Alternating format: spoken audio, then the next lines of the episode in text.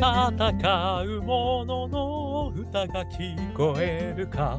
ということで、始まりました。残酷の残に丸毛の股が来まして、ザンマコウタロウの戦う者の歌が聞こえるかでございます。この番組はイノベーションを起こしたい人、新しい価値を作りたい人、そんな人たちのために送る番組でございます。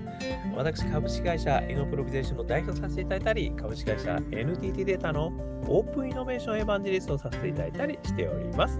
さてさて、本日はですね、2023年5月10日、えー、ということでございます。今日はですね、今日、えー、外出しておりまして、えー、ボックスの中からですね、えお送りさせていただいております。えー、今日のお話はですね、実はあの先日、エヴァンゲリオンの舞台をですね、見させていただいたんですよ。これあの、歌舞伎町のですね、歌舞伎町タワー、ね、新しくできましたよね。あそこのですね、6階かな ?6 階にですね、ミラノ座っていうですね、新しいとこができたんですよ。これがね、めちゃくちゃすごかった。ね、もうね、歌舞伎町タワー自身もうね、盛り上がりにも盛り上がってますけど、そのですね、こけら落とし、ちょっとですね、行ってまいりました。で、皆さんご存知の通りね、エヴァンゲリオン、あのエヴァンゲリオンが舞台になるってことでさえ衝撃ですよね。そしてどんな舞台になるのかってことがですね、これめちゃくちゃ私楽しみにしてました。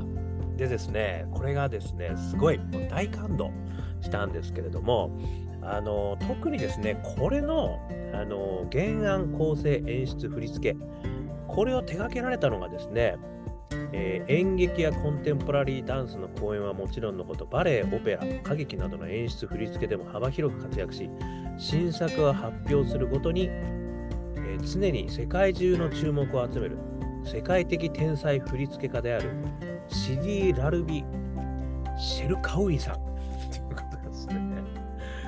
もうなんか全部こうやられたってことみたいなんですよ。だこの人がね、めちゃくちゃあの芸術家なんですよね、要は。だからですね、このエヴァンゲリオンという、あの、私はもうアニメから入りましたけれども、あの世界観が芸術としての舞台としてどうなるのかっていうことをですね、もう表現してしまった。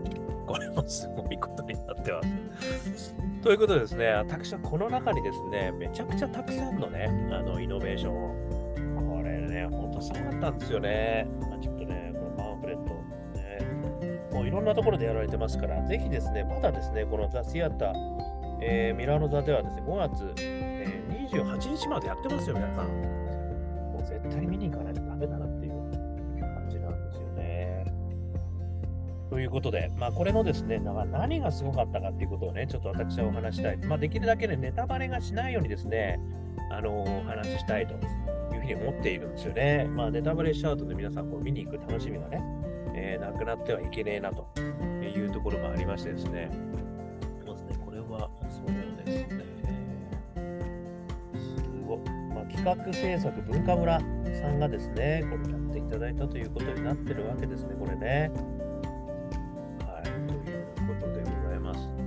えー、でですね、あの、3つ、私がですね、えー、このシシディ・カルビ・シェルカウイさんっていうこの原案構成演出振り付け、えー、やられた方のですねちょっとこのあの何が私がですねこうすごかったかっていうことをちょっとこうネットとかにね載ってるんですよこれ。あのこんなあの形でしたっていうそれをもとにですね私はあのあまりこうネタバレをしないようにねあのやりたいというふうに思ってます。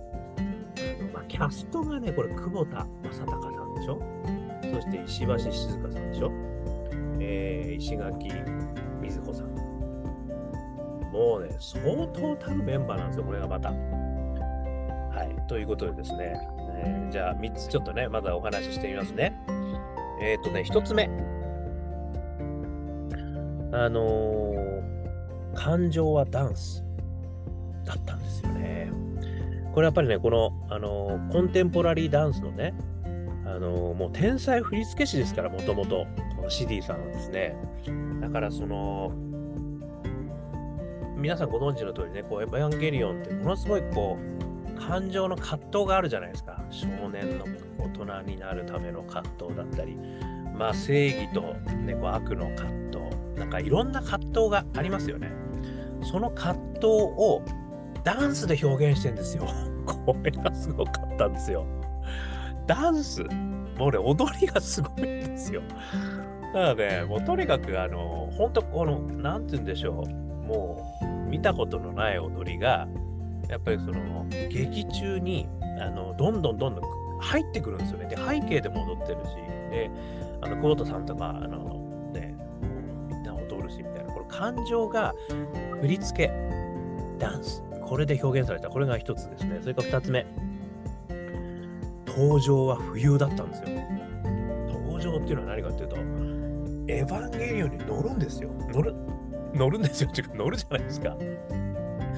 あの登場シーンが浮遊するんですよ。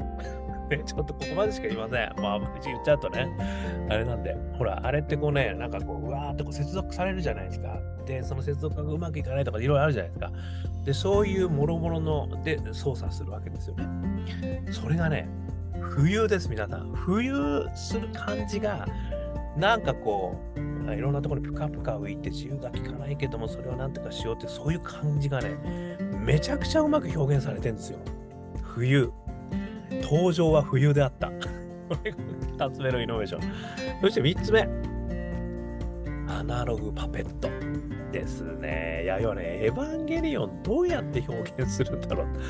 あの、要はね、あのロボットのような生き物のような。あれがね、パペット、アナログなパペットだったんですよ。要はですね、こう人に操作されてるんですよね。あの、浄瑠璃のようなあの感じっていうんですかね。あれがね、ものすごい面白かったです。で、それがその遠近法を使ったりなんかして、こう、うわー、巨大化したり、こう、すごいなんか遠目で見てるちっちゃい絵なのかとか、すごいね、工夫されてましたね。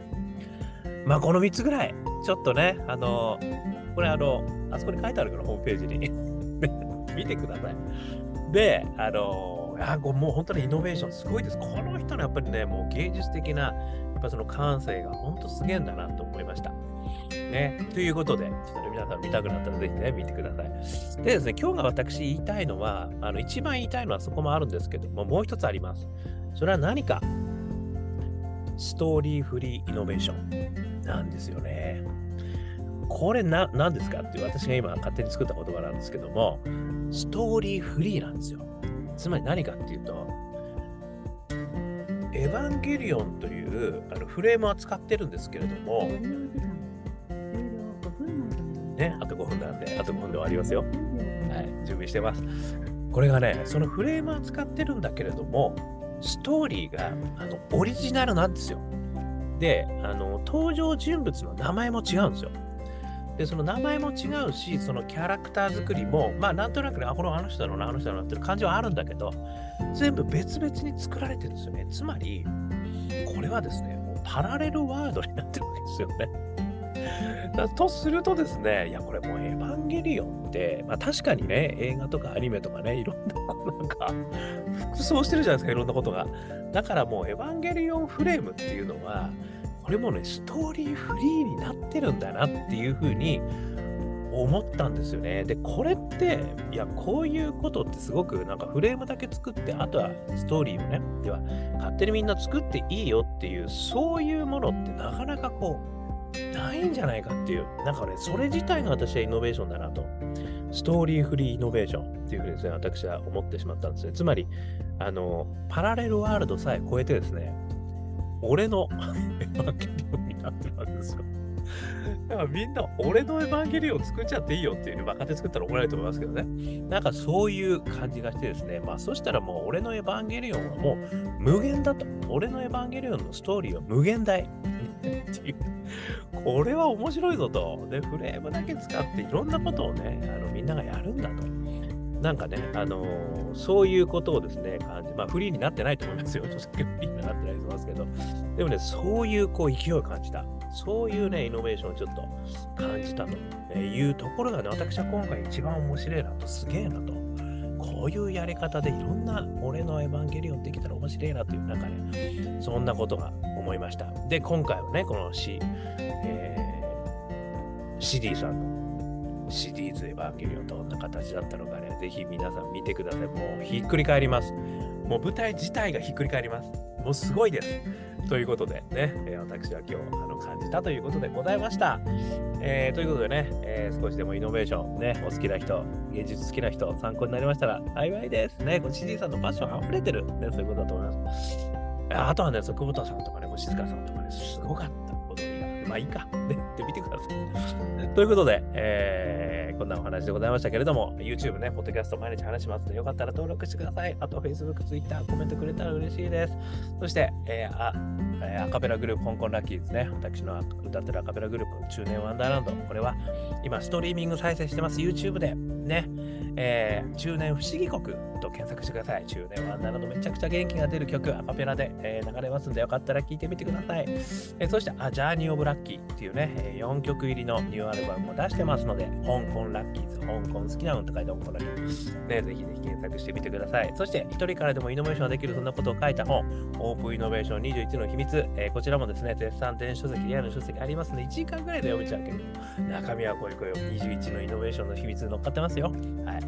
そしてですね、こんなこと言ってるお話ですけども、私で普段はイノベーションコンサルやってます。ですので、イノベーションのお困りごとあったら、お気軽にご連絡くださいませ。えー、そしてね、起業家の方々も応援してますので、何度でも挑戦できるプラットフォーム、そういったことも作ってますので、よかったらお気軽にご相談くださいませ。ということで、今日も聞いていただきまして、どうもありがとうございました。それでは皆様、頑張りましょう。また明日